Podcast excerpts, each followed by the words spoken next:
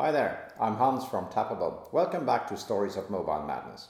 This week, let's talk about Quartz ending its news chatbot, about how to let avatars market your product, and about Jony Ive leaving Apple. But before we start, you can really help us out in producing these episodes. Just let us know what you think. Leave your comments below and click like and subscribe.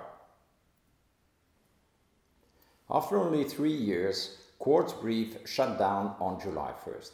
Why does the most successful chatbot news app stop doing business? With a total of 1.3 million downloads over three years, that's not all that much. It's only about 7,500 downloads on average per week, and that is simply not enough to build a healthy business with revenue streams from advertisement and or paywalls. Quartz was also bought recently. This just sped up the decision process to cut the cord. I assume that there is also an issue with usage and retention. If I look at my own use of the app, it goes in short bursts of all in to long periods of total inactivity. While I love its smart and fun format and content, Quartz is simply not my preferred gateway to my first contact with news.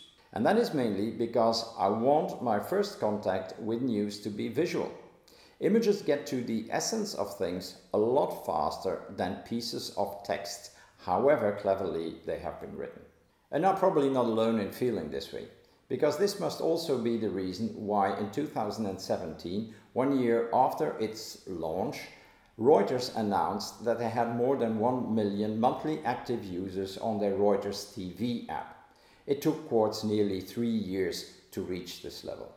We got this strange idea here that using tappable stories could create the ideal format.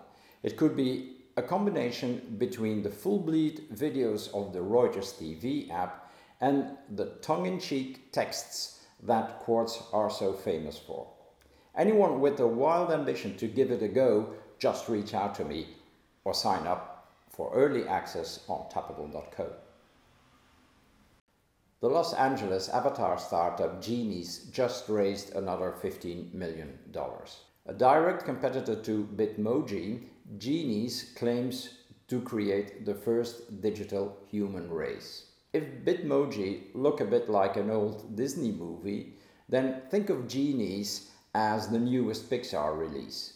With the lines between physical and digital blurring even more, Genies have just launched the first avatar agency in the world. They create digital versions of their clients and find them advertising, sponsorship, and branding opportunities. Who's in already? Musicians like Steve Aoki and Quincy Jones, sports professionals from the LA Rams and the New York Mets, and on the brand side, we are seeing Gucci, Red Bull, New Balance, and even Bird.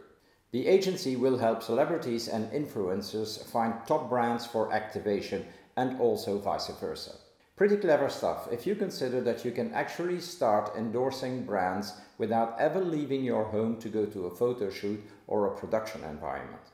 If avatars have been considered as a tool to express yourself, then the Genies Avatars agency just have turned it into a tool to make money.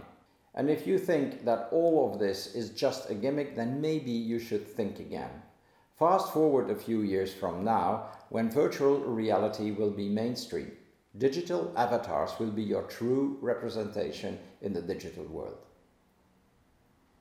Let's do a giant time leap here and compare Jony Ive leaving Apple with a Shakespeare play. In my view, it's all much ado about nothing. Jony Ive is not the genius designer who spits out one incredible product after another from the loneliness and confinement of his own studio. He is the designer manager who has the unique capability to build a great design team around him and apply his vision to push them to the limits of creativity. And all of this within the commercial framework of one of the largest companies in the world. So, what will change for Apple? Absolutely nothing. The team is in place and working great.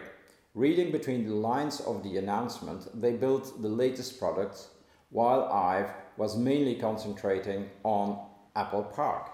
And Jony's new company, LoveFrom, will continue to work for Apple under contract.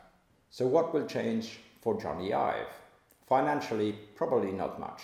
But I can imagine that after 30 years of working at Apple, the designer may also want to kick around some genius design ideas in the intimacy of his own studio, free from the corporate restrictions. And I can't wait to see some genius products of his own. Want more of these stories of mobile madness? Like and follow us. Thanks for watching and see you next week.